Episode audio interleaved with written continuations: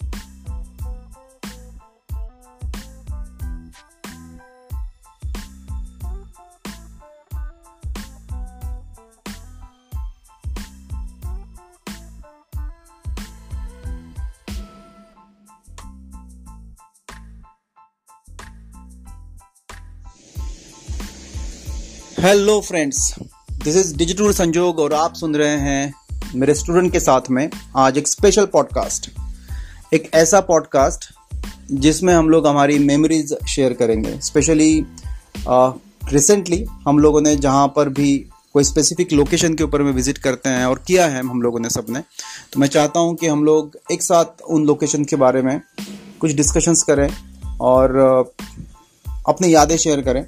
तो जैसे कि मैं आ, कुछ दिनों पहले दिल्ली गया था और दिल्ली से आगरा गया।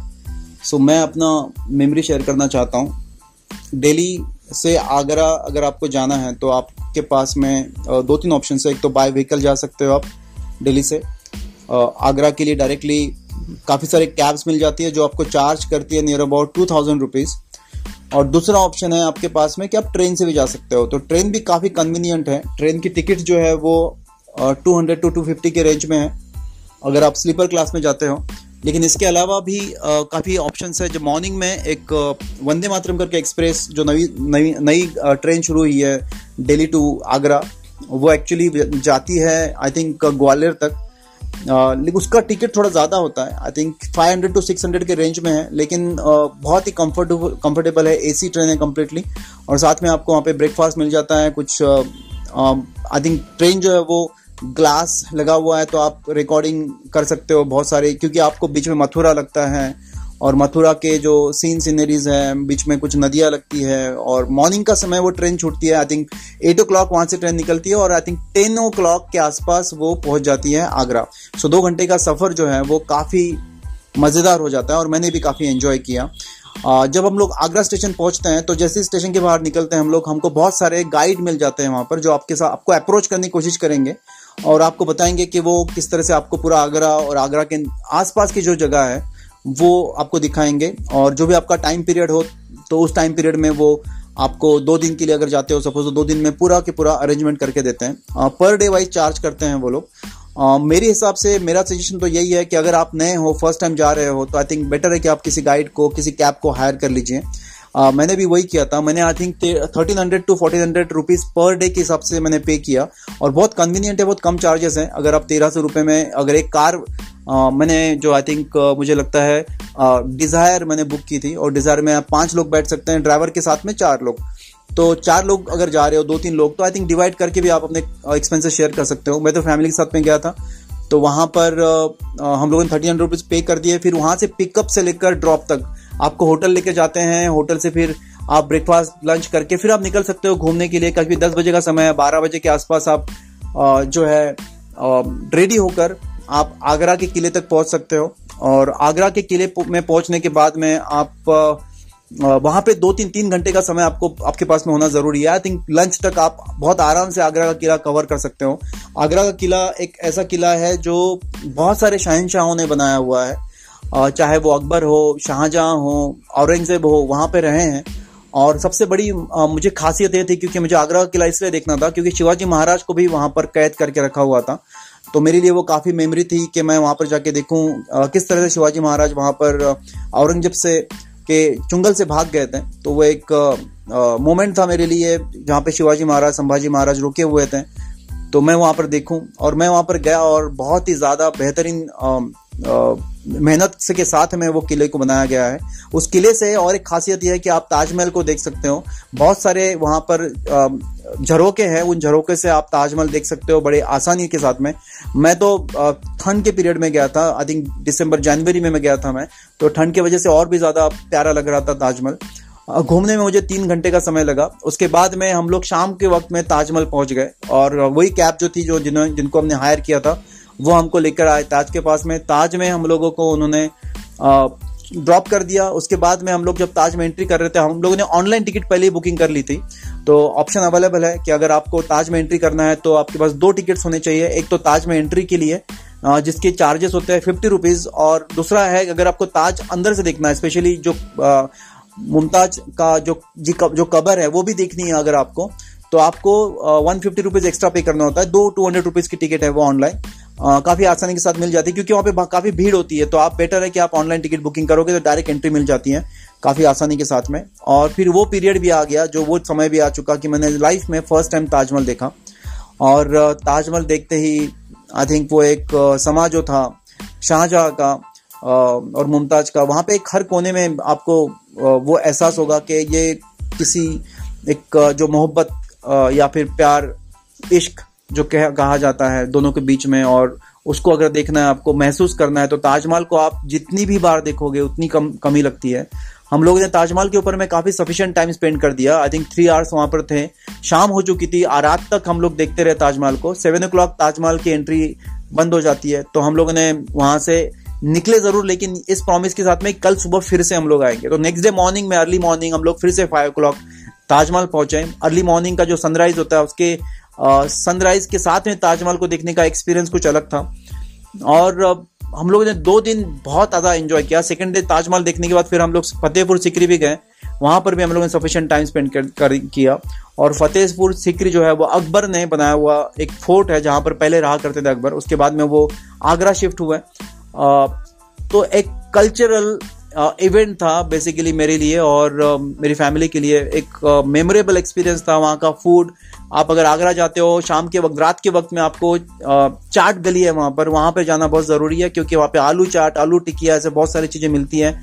और स्पेशली यूपी का जो फ्लेवर है वहाँ पे खाने को मिलेगा। अगर आप नॉन वेजिटेरियन खाता खाना पसंद करते हो तो वहाँ पे नॉन वेजिटेरियन डिशेज भी बहुत सारी मिल जाएगी यूपी के फ्लेवर के साथ में। आ, हमने तो बहुत सारा सभी चाहते सारी चीज़ें ट्राई की हम लोग। आई थिंक दो दिन हम लोग सोच के चले थे कि हम लोग कोई रूल्स रेगुलेशंस नहीं करने हैं। आगरा में आना है तो आगरा का बन के रहना है। और उसी तरह से हम लोगों ने एंजॉय किया। फतेहपुर सिकरी कंप्लीट करने के बाद में रात की ट्रेन से हम लोग निकल पड़े हमारे अल्टीमेट घर के तरफ़ जहाँ पे हम लोग रहते हैं नागपुर।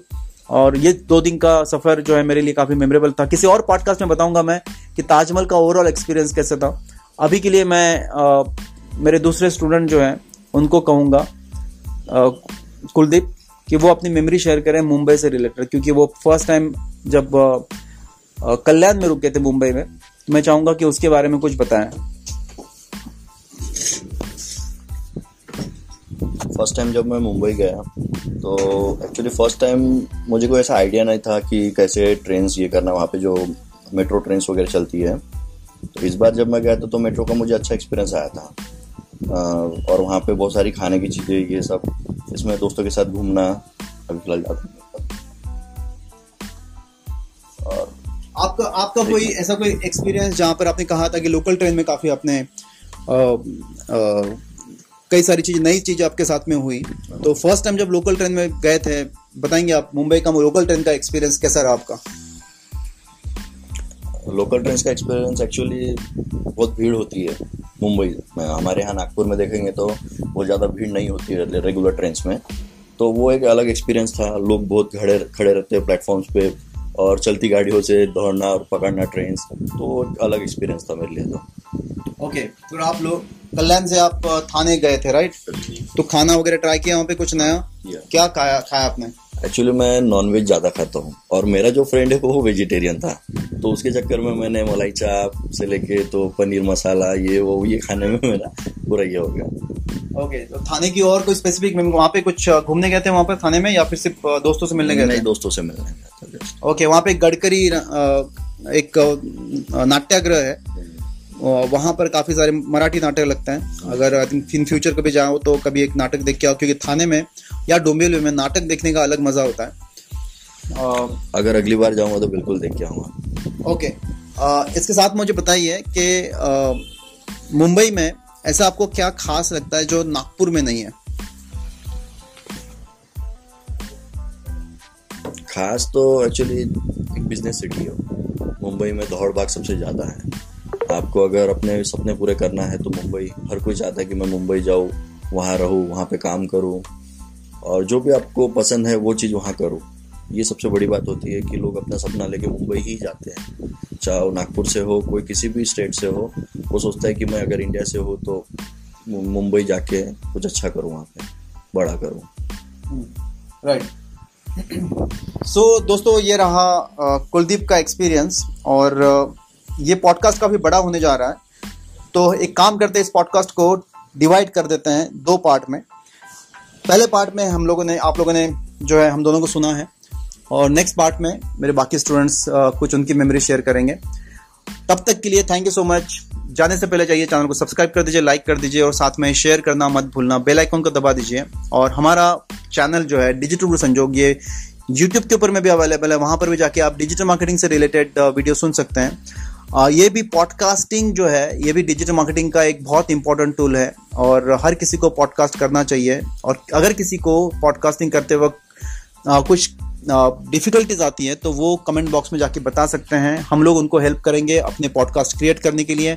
बहुत ही इजी वे आउट है। अपना कंटेंट क्रिएट कीजिए प्रमोट कीजिए अपने प्रोडक्ट को, और साथ में रेवेन्यू जनरेट कीजिए पॉडकास्ट के ऊपर में। Till then thank you so so much see soon bye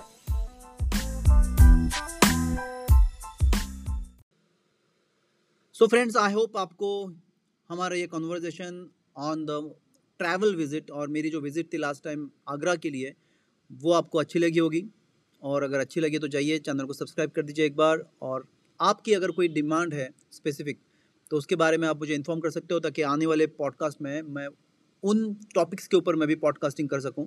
वैसे तो आपको पता है डिजिटल मार्केटिंग का ये चैनल है और डिजिटल मार्केटिंग मतलब आपको पता है एसईओ सोशल मीडिया मार्केटिंग इन सभी चीज़ों का नॉलेज टिप्स ट्रिक्स आपको मिलेगी यहाँ पर। तो जाइए चैनल को सब्सक्राइब करके अपने लव्ड वन के साथ में इस चैनल को शेयर कीजिए। Thank you so much